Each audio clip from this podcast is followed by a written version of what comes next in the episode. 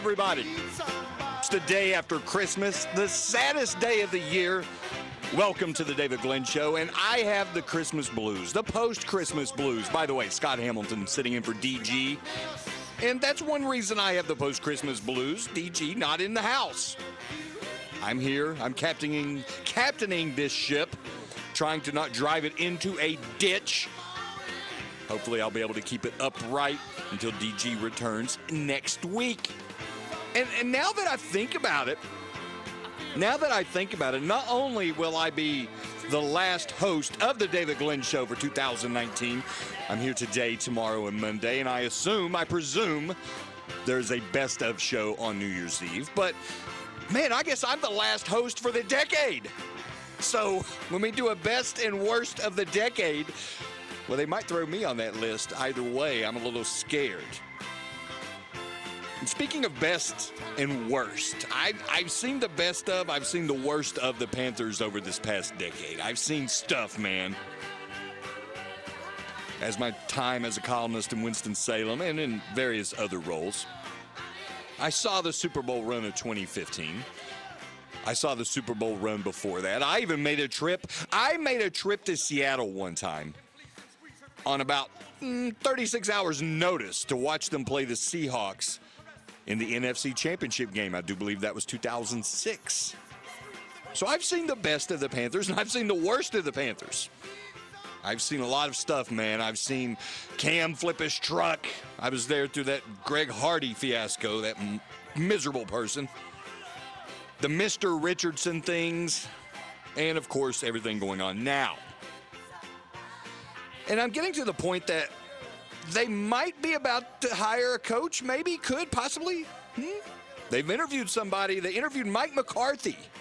That's the report we're getting. Mike McCarthy, former head coach of the Green Bay Packers, has interviewed to be the next HC in Charlotte.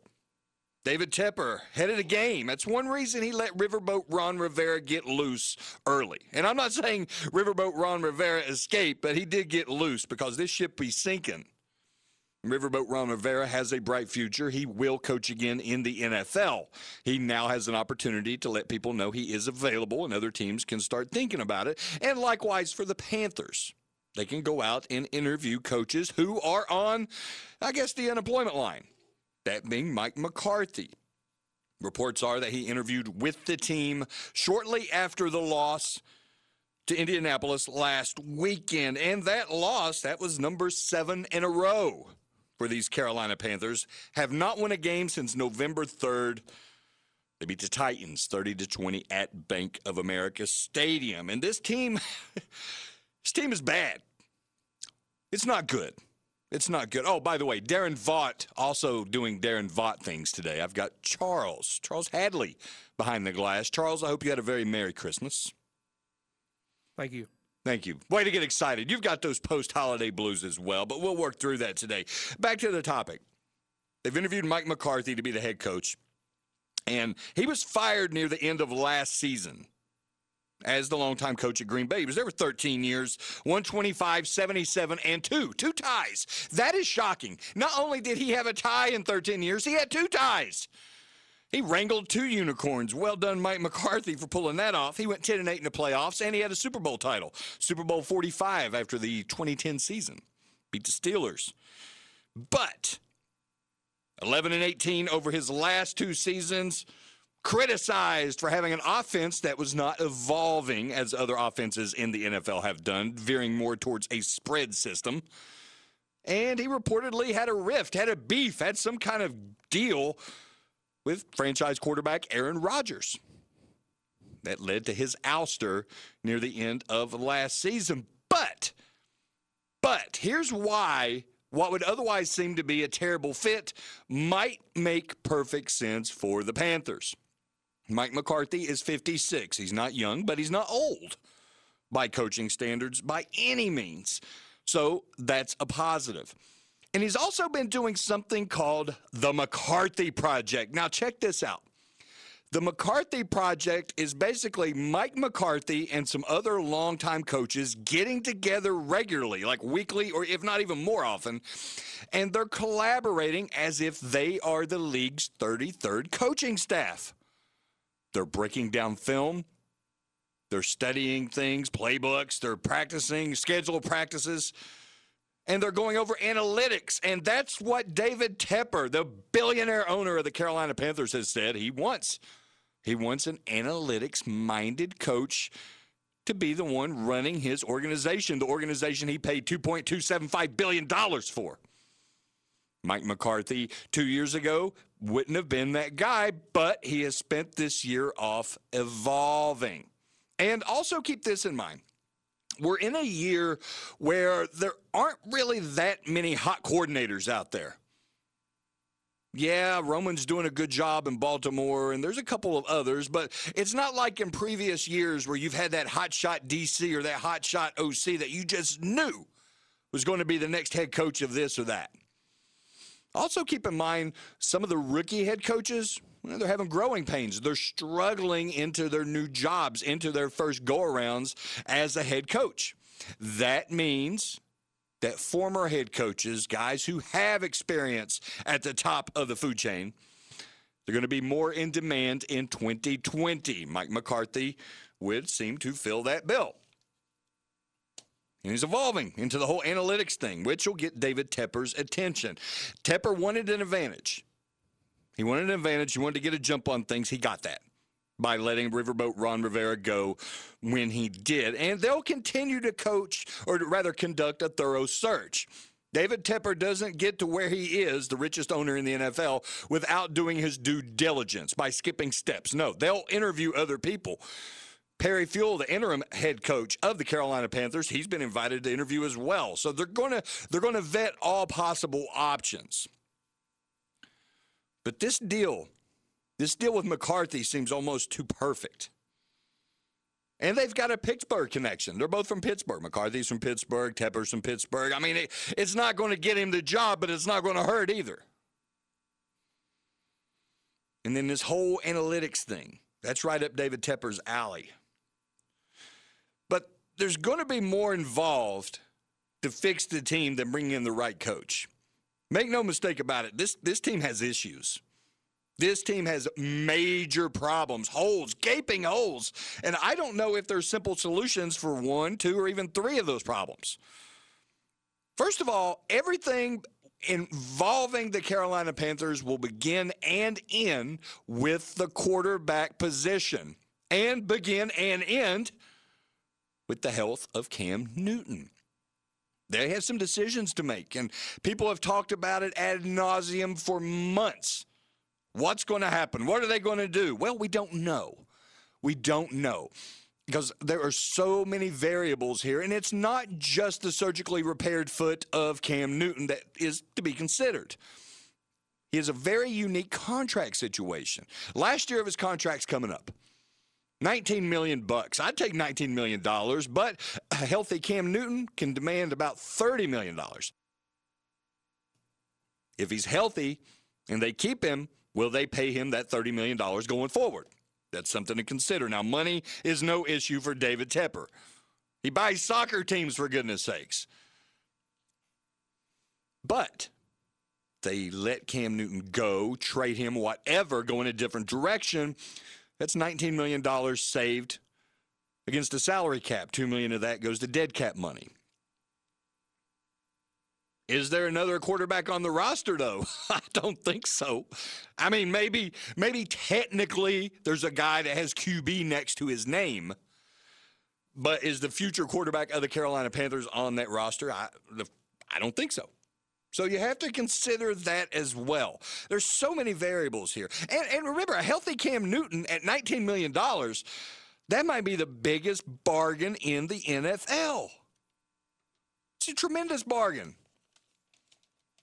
But you also ask yourself this how different would Carolina's record be today? Today, December 26th, day after Christmas, if Cam Newton doesn't get hurt. I'll make the argument that not that much better. Five and 10, yeah. Maybe two more wins, possibly. But there's so many other areas they have to fix on this team. Offensive line is horrible, man. Horrible. Poor Kyle Allen. The last six games that Kyle Allen started, he was sacked 25 times. Will Grier, bless his little heart, sacked five times in his NFL debut. Has yet to throw a touchdown, by the way. 27 of 44 against the Colts, 224. Three picks, but he's starting this weekend, regular season finale at home against the Saints. It's a one o'clock kickoff. Saints, 13 point favorites right now, road favorites. That that's that speaks volumes right there. That pretty much sums it up. The Saints are 13 point road favorites. That tells you everything you need to know about the Panthers right there. Offensive line's bad. The defense is bad. They've made this shift to a 3 4. Don't have the personnel for it, I don't believe, even when healthy. They're giving up 5.3 yards a carry. That is egregious. There's questions at wide receiver. DJ Moore has developed very nicely, but after that, you still kind of wonder how they're going to use these other guys. I like what Scott Turner's doing with Curtis Samuel, getting him involved a little more in the backfield, but he's got a lot of Ted Ginn in him, a lot of 50 50 in him out of the wideout position. What's going to happen with Greg Olsen going forward? Nobody knows. He's back from the concussion protocol, but could this be his last year? Maybe. He's as frustrated as anybody else. Special teams, bad. Joey Slye has done well from 50 yards or further, but he had a couple of bad games that mm, it's hard to, hard to get rid of that when you're a kicker. It's hard to shed that baggage when you're a kicker. That one or two game stretch where you were just terrible, where you didn't come through in the clutch man, that is just over that overshadows everything you do for a long time. Joey Slye's got to do some things to redeem himself, and he has quietly. But what people keep talking about are his misses, not all his makes. By the way, team record, I do believe eight kicks from 50 yards or further. It's the kind of season he's had, but we don't talk about that. We talk about the misses. And of course, quarterback. What do they do? Nobody knows. It's too it's too premature to even think about that, but you have to discuss it, especially when you talk about the coaching situation because the two are kind of tethered together. Whoever they hire to be the head coach, he's going to have to deal with the quarterback situation. Will he be willing to come in and take a 31-year-old quarterback with injury issues in the past? Or will he want to bring in his own guy? Will he want to start fresh? Do they go through the draft? They're going to have a decent draft pick thanks to having a bad season. That's the that's what you get. It's better five and ten is better or five and eleven better than eight and eight. Eight and eight's purgatory, man. Five and five and eleven, uh, presuming they lose this weekend, as Vegas seems to think they will. That beats the heck out of eight and eight in draft purgatory. So many things to discuss as the NFL regular season winds down, ends on Sunday. Frank Garcia, one of the OGs, one of the original Panthers, he's going to join us quarter after one. We're going to discuss that with him, get his take on if Mike McCarthy would be a good fit. What's the first thing he would do if he were in charge to fix the Carolina Panthers, and I've got a sneaking suspicion he would say improve the offensive line. And what can we realistically expect going forward with the team if it has Cam and if it doesn't have Cam? Frank Garcia joining us quarter after one. And we're also going to talk a lot of college football. Two bowl games today that kick off the ACC's bowl season. Miami at, well, versus Louisiana Tech in the Walk Ons Independence Bowl. I think the worst name in the history of bowl names. Walk Ons Independence Bowl. It just reeks of scrub, Charles. It reeks of scrubs. Walk Ons Independent Bowl. Well, the Miami Hurricanes, a bunch of walk ons. I think I had this same conversation last year when I filled in during this bowl game. Anyway, that's a 4 o'clock kickoff ESPN Kane seven point favorites. And tonight, 8 o'clock on the worldwide leader, the Quick Lane Bowl. 7 and 5 Pitt versus 6 and 6 Eastern Michigan. Yeah, that's a that's, that's a sexy matchup. Panthers 12 and a half point favorites. UNC and Wake Forest begin bowling on Friday. But of course, everybody's talking about this weekend with regards to college football. College football playoff semifinals on Saturday. Oklahoma, LSU, 4 o'clock. LSU, 13 and a half point favorites. Clemson, Ohio State, 8 o'clock. Both of those are on ESPN. We got Peter Burns of the SEC Network joining us in about 15 minutes. Going to give us the lay of the land from the Peach Bowl. Oklahoma and LSU. And then at 2 o'clock, our friend Eric Boynton of the Spartanburg Herald Journal. He is out in the desert. Clemson and Ohio State wrapping up Media Day as we speak now. Erica let us know what was said, what wasn't said, and maybe what we could expect to see that we might not be expecting to see when those teams kick off at 8 o'clock on Saturday night on ESPN. And later in the program, we're going to reflect on a legend, Junior Johnson. We lost him almost a week ago. He left this earth, and man, he left a heck of a legacy the last great American hero. I mean, this guy's got many nicknames, and I've spoken to a few people here and there who were lucky enough to engage him. I met him a couple times. Great guy. And I don't think people really understand the impact he had, not even on NASCAR, but on our culture here in the South. Jeff Hammond understands. He's an analyst for Fox Sports Racing, and he's a former crew chief for Darrell Waltrip, raced when, when he was racing with Junior Johnson. Jeff's going to join us at 2:30 and we're going to talk about Junior Johnson and get his get his idea on what we might be able to see as NASCAR prepares for the 2020 season. And we've got your phone calls 1 800 849 2761, 1 800 849 2761. You're listening to The David Glenn Show. We're just getting started. Gary Player joining us. This morning I did 1,300 sit-ups and crunches. Wow. I pushed 300 pounds with my legs and I ran on the treadmill. You are one of the legends of golf, and you've been an inspiration as a person as well. What a nice compliment, and God bless America. You're listening to The David Glenn Show.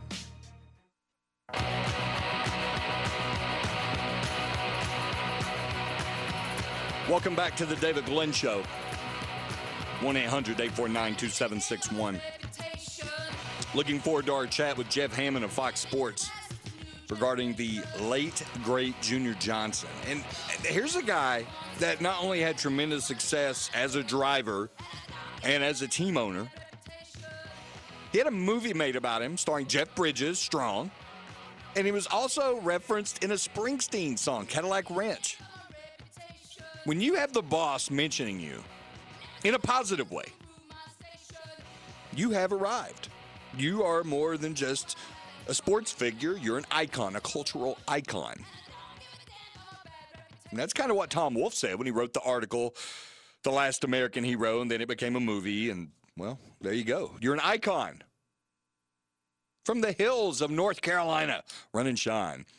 Ed Hardin, the uh, columnist at the Greensboro News and Record, had a fantastic piece shortly after the passing of Junior Johnson, talking some tales that he had. And he had a talking about sitting on a tailgate after a race, and he had a bottle of moonshine, or jar of moonshine, rather, and it had the cherries that had marinated and soaked up the moonshine. And Junior's advice was don't have more than one. If you had two, you'd be struggling. What a life, man. Looking forward to that chat with Jeff Hammond. NBA basketball yesterday, Christmas Day. And, you know, I spent the day going back and forth. I'd put it on for a minute, a little bit of basketball, but I, I probably watched It's Wonderful Life six times. I live tweeted it, by the way. You can see what I tweeted at Scott H4456. I'm of the mind that George Bailey was running a pyramid scheme because he didn't have any money. Yeah, I might put that money in his house, and he's a house. It's none of it's real. It's kind of like Matthew McConaughey's speech in The Wolf of Wall Street, because none of it's real, man. You couldn't touch the money. Where'd it go? I also have some other thoughts on that, so check that out. That was fun. And no football though on Christmas Day. It was just kind of weird. And I, I, get how the holidays are all owned by a different sport. July 4th, baseball. Well, that's fine. Nothing else really going on around then other than golf and the occasional race. Uh, you have the NFL on Thanksgiving. NBA owns Christmas. But I, I wish there were something. I think they used to have the blue and gray game maybe on Christmas Day. I think the Sun Bowl might have even been on Christmas Day a few times. There was no football. I, I didn't quite know how to respond. And we're getting to the part of the year. We're not that far removed, Charles, from no football at all. We're going to go from the Super Bowl to the combine. Then what do we do?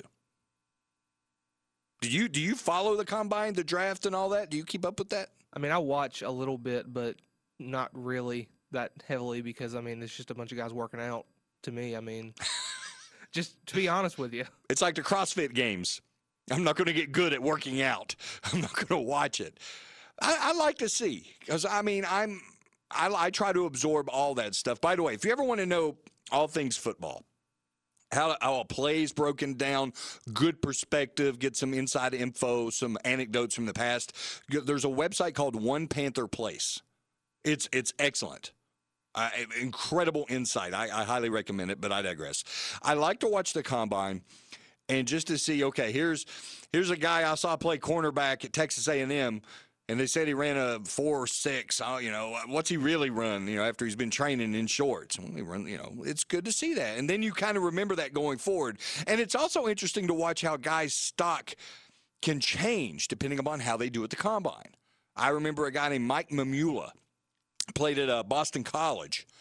And he was one of the first guys to train specifically for the combine. Didn't have that great of an NFL career at all, but he went pretty high because he had enhanced his image, his perception of his game by working out well, by being able to go and master the 40, by getting X number of bench presses of 225, improving his vertical cone drill and all that. But at the end of the day, mm, the workout warrior thing, that's that's a legit thing. That is a true thing. It, it doesn't always translate to the football field. And that's why the good general managers are able to ascertain, you know, who can do what rather than what they did in the gym. And speaking of general managers, Marty Hurney, general manager of the Carolina Panthers, he's involved apparently in this coaching search. That tells me a couple of things. Tells me he's going to be back next year. Now, will he be back as the general manager? That remains to be seen because David Tepper well, one of the things he said he was shaking up was the organizational chart of the front office. That things are going to going to be a little different. There's going to be a vice president of football operations or something. Maybe Marty moves into that role and they bring in a new GM. We'll find out soon. We'll ask Frank Garcia that next hour. But on the other side, we got Peter Burns, SEC Network. We're going to get his take on the college football playoff. Oklahoma LSU set to kick off Saturday, 4 o'clock. We're going to talk to Peter Burns on the other side. You're listening to The David Glenn Show. Kurt Busch is joining us, 38-year-old champion of the Daytona 500. I went out with Gronk last night after uh, after we won the race. Did you and really? It was fun. Got about an hour's sleep. I asked him, I go, hey, when do you have to report to training camp? He goes, July. I said, well, we can't be friends because I got to go back to racing. Stay with us on The David Glenn Show.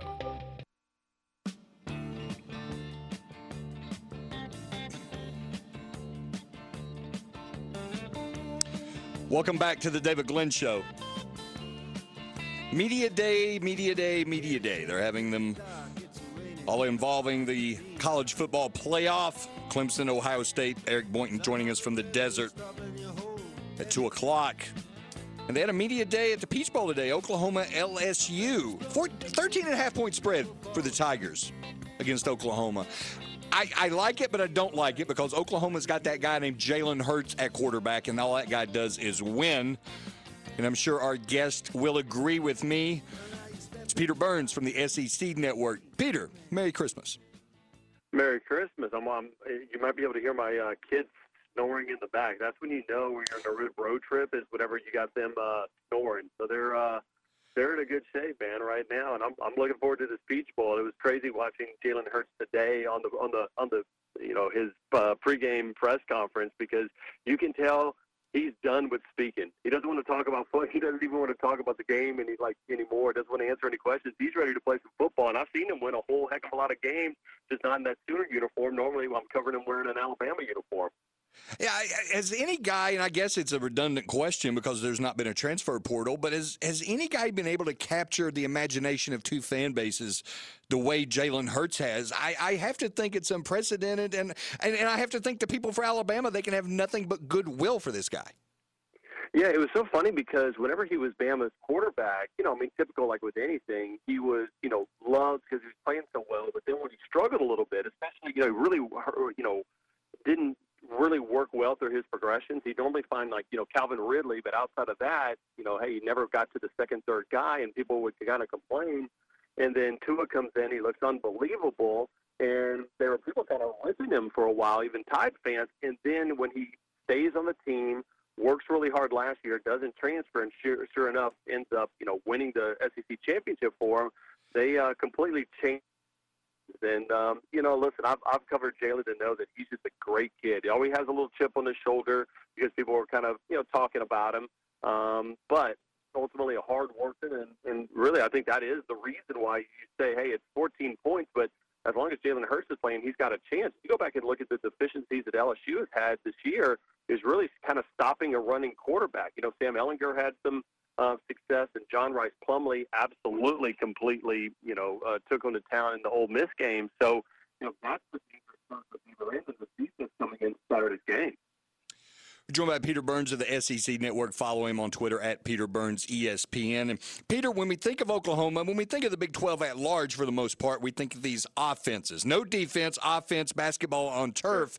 And that might have something to do with this 13 and a half point spread. But I, I'm wondering this when you go against an LSU who is also efficient offensively can put up a lot of points, do you get the sense that Oklahoma might want to slow things down a little bit? That Lincoln Riley might call a little bit of a different game, and, and it could be to his own detriment. Yeah, I mean, you you you nailed it. I don't know about to his own detriment, but you you nailed it in the fact of you know Lincoln has to make a big decision, right? It's hey, do I go what got me here, which is high paced offense, high octane, go go go, or do I say, let's go take a look at who gave LSU issues this year? The teams that gave LSU issues were really Auburn and Florida. And one of the reasons why, and even Texas to a certain extent, the reason why is because they had elongated drives. They had these six, seven minute drives. I mean, listen, everyone has tried it so far. No one's been able to stop Joe Burrow, right? I mean, no one. That's why he won the Heisman in, in, in record setting form. And so the only people that have stopped Joe Burrow is to say, all right, well, let's just take the ball in our own hands and go on a six minute drive and make sure he doesn't get an opportunity to. So I think that's why you're going to really see a, a, a lot of Jalen Hurts and how much he's going to run the ball uh, in design runs in this game. You know, if I'm if I'm looking at a box score after the game and Jalen Hurts didn't have at least probably 12 to 15 rushes, I think Lincoln Riley is going to go back there and kick themselves if they didn't give Hurts enough of an opportunity to break the Tigers with their legs. You know, and, and the thing a lot of people don't realize, at least people who haven't watched Jalen Hurts over the years, is he's not that shifty runner. He's not the guy who's going to be back there like a Lamar Jackson, spin, jump over you, and all that. Jalen Hurts is going to try to run over you. Right. It, it's more kind of a Tebow type running style, um, you know, and and that's something that Jalen's been trying to work on because that's really what he was at first when he got to Alabama. Then he kept trying to progress as a passer, but really never kind of took that next step. Now he's had a lot more success passing in Oklahoma's team and their offense, and of course going against Big 12 defenses. But that's really where the powerful running style. And you go back and look, and you know, a lot of people, Dave Aranda studied a lot of film on Jalen Hurts because he knows. I mean, Hurts beat him a couple of years ago in Tiger Stadium, and the reason why was because of that type running style that, um, hey, listen, nothing's open. I'm going to force it, and especially in the red zone, he was such a he was such an unbelievable weapon, much like Tebow was a weapon. So, you know, the difference for LSU is, oh, you don't have Clyde Edwards-Helaire, their running back. Um, and that that's a big change because really, as, as important Joe Burrow was as a quarterback, Edwards Helaire was honestly maybe as as important as Burrow. As crazy as that sounds, he was just a Swiss Army knife that did it all, especially catching balls out of the backfield. So you combine that with the three players and, and Dylan Turner, the t- the safety for Alabama, uh, Oklahoma being injured. There's a whole lot of question marks going into this game, which I don't know if it ends up being a two point or two touchdown uh, type game. And, and, Peter, before we let you go, this is an interesting question. I'd love to get your take on this. Joe Burrow has seemingly come out of nowhere. He's won the Heisman Trophy. He's, he's Mr. Louisiana right now. But 10 years from now, 15 years from now, who will have a bigger place in SEC lore? Will it be the Heisman Trophy winning quarterback Joe Burrow, or would it be a Jalen Hurts who who almost became an everyman type guy by willing doing whatever it took for the team? Damn, but what, what a great question. That's, I've, I've done 45 of these interviews and I haven't been asked that question once, so I love it. Um, I ultimately, it, it comes down to what happens in this game. And it's, it, all joking aside, because if Jalen wins a national championship, not at an SEC school but somewhere else, he'll always be talked about. Um, I still think LSU wins that game. They'll end up putting a, you know, a, a trophy or a, a statue outside of Tiger Stadium for, for Joe Burrow. So I, I think that it'll end up being Joe Burrow, probably end up being the number one pick and a guy that, um, at least got LSU to another national championship game. Now, whether or not they can beat Oklahoma or, or, or Ohio State or Clemson, I think is a, a dang different story because that's the game I think is going to be even more intriguing than LSU Oklahoma coming up on Saturday. Absolutely. You can follow him on Twitter at Peter Burns ESPN, and I highly suggest you check him out on SiriusXM. Peter, Merry Christmas, Happy Holidays, and uh, look forward to chatting soon. And a happy new year to you as well. See bud. All righty, man. Be careful. It's Peter Burns of the SEC Network. And it, hey, look, Charles, you like my question and it's a legitimate question. The SEC, college football in general, is all about legacies and, and impact you have on the sport and Paul Bunyan myths and so on and so forth. It's, it's a bigger than life sport the further you get removed from your heyday. 10 years from now, 15 years from now, who who's going to have the bigger legacy, the more significant legacy? Will it be Joe Burrow? Will it be Jalen Hurts? Look, man, when you go back and you actually look at the numbers and all that, was Archie Manning really that good? I mean, he was pretty good for the time, but yeah, you know, you kind of shake your head and all that. But they wrote a song about him down there in Ole Miss. They wrote it. The speed limit is 18 miles an hour, but he's a, he's a legend that Joe Burrow will be the same kind of guy. Jalen Hurts will be the same kind of guy. But to Peter's point, a lot of it will be determined who wins this game. And if Jalen Hurts wins this game and then goes on and wins the national championship, hmm, I think those people in Alabama, they're not going to turn on King Nick. It doesn't work like that. King Nick Saban rules all things in Alabama. But they're going to scratch their heads and go, man, wish we had had Jalen, even though they all wanted Tua. And I forgot to ask Peter if Tua was going to go pro. I have to shoot him a text. I'll get that intel later in the show. But good interview. Again, college football playoff semifinals on Saturday. Number four, Oklahoma. Number one, LSU. Four o'clock kickoff, ESPN. Hey, we got Eric Boynton, Spartanburg Herald Journal, coming up at two o'clock. He's out in the desert. We're going to get his take on number three Clemson versus number two Ohio State in the Fiesta Bowl. We'll see what Eric thinks of that. And we're going to see what you think. 1 800 849 2761. If you've got a break from returning packages, give us a call at The David Glenn Show. Rob Schneider joining us on the David Glenn Show. When they try to have three days of the NFL draft on TV, my friend said, "Hey, you gonna watch the NFL draft?" That's like getting excited about a strip club that's still under construction. like you see that building over there in a couple of months, there's gonna be some breasts in there. You're listening to the David Glenn Show.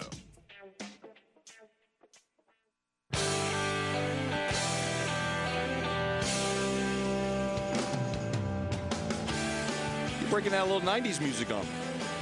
Closing out hour one of the David Glenn Show, day after Christmas, saddest day of the year. Scott Hamilton filling in for DG, who's off. I guess still spreading Christmas cheer as only DG can.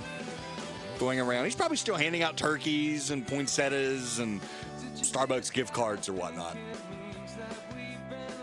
He's doing DG stuff, but he'll be back next year.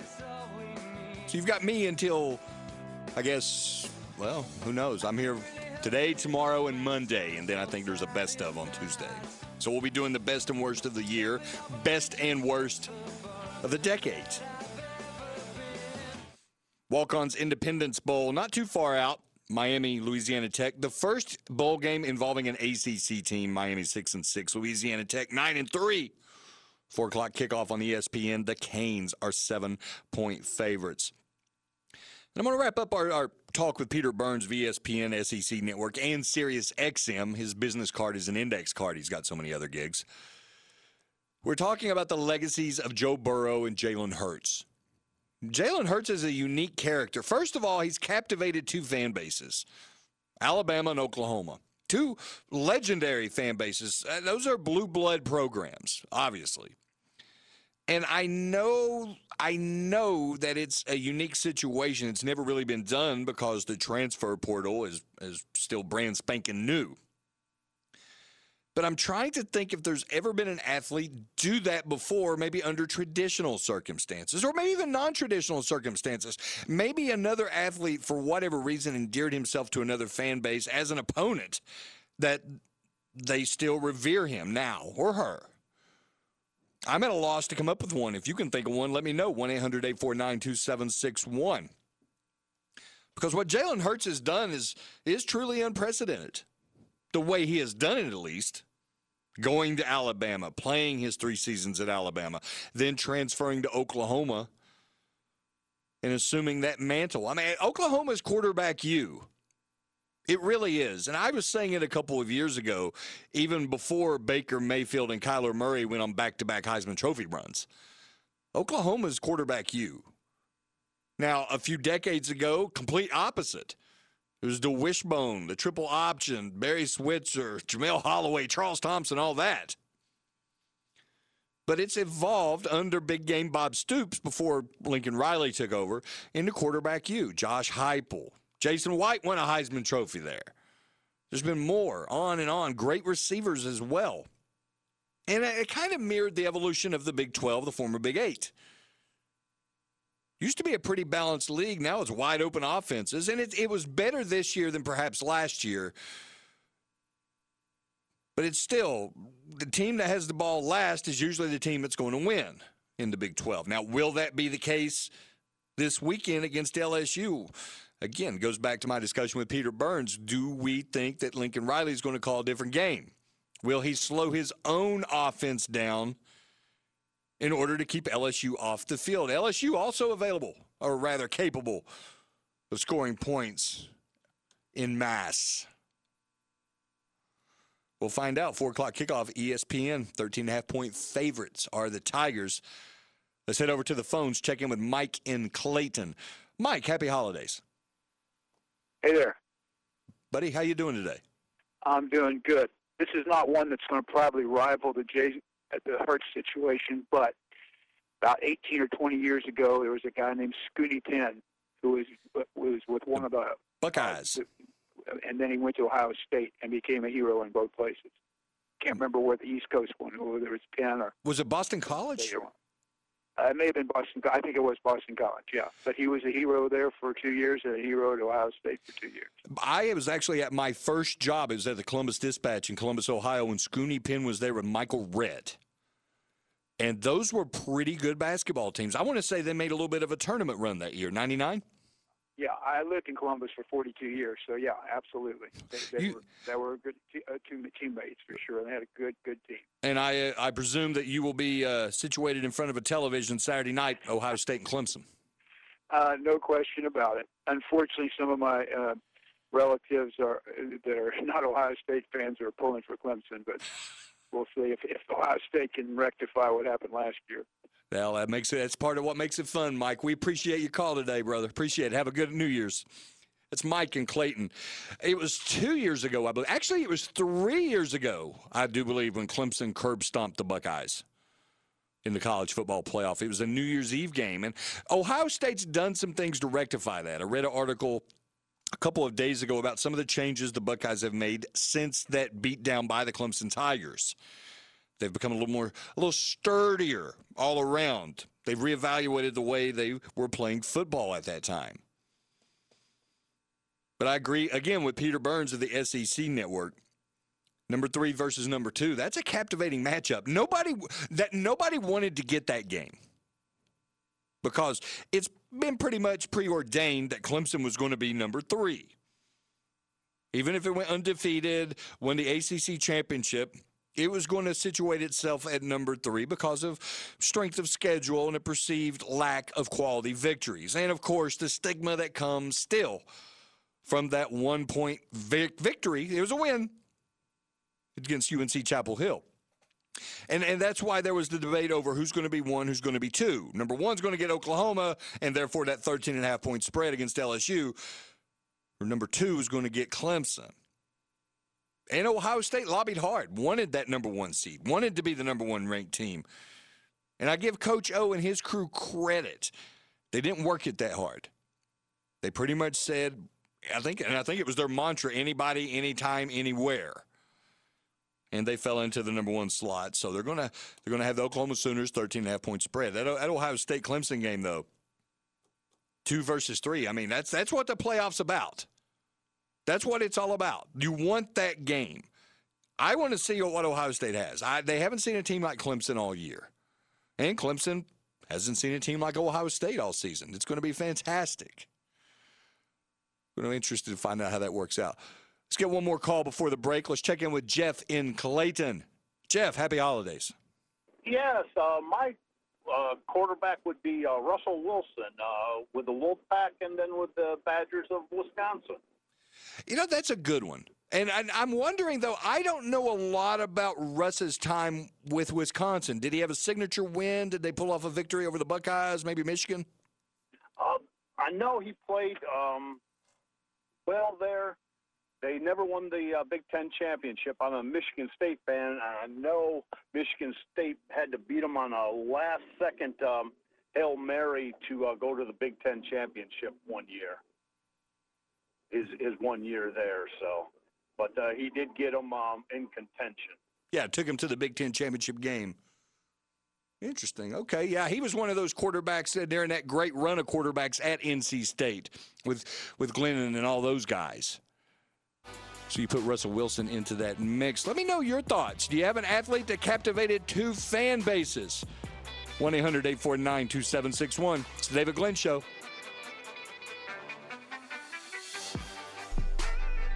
Brown of the University of North Carolina. We got to win now. Let's don't start looking at rebuilding. Let's don't talk about how bad we are. Let's don't talk about we're not better than anybody. Let's figure out how to win. And that's what we've done. And, and the Coastal, because it's been up in the air every year, why shouldn't we have a chance?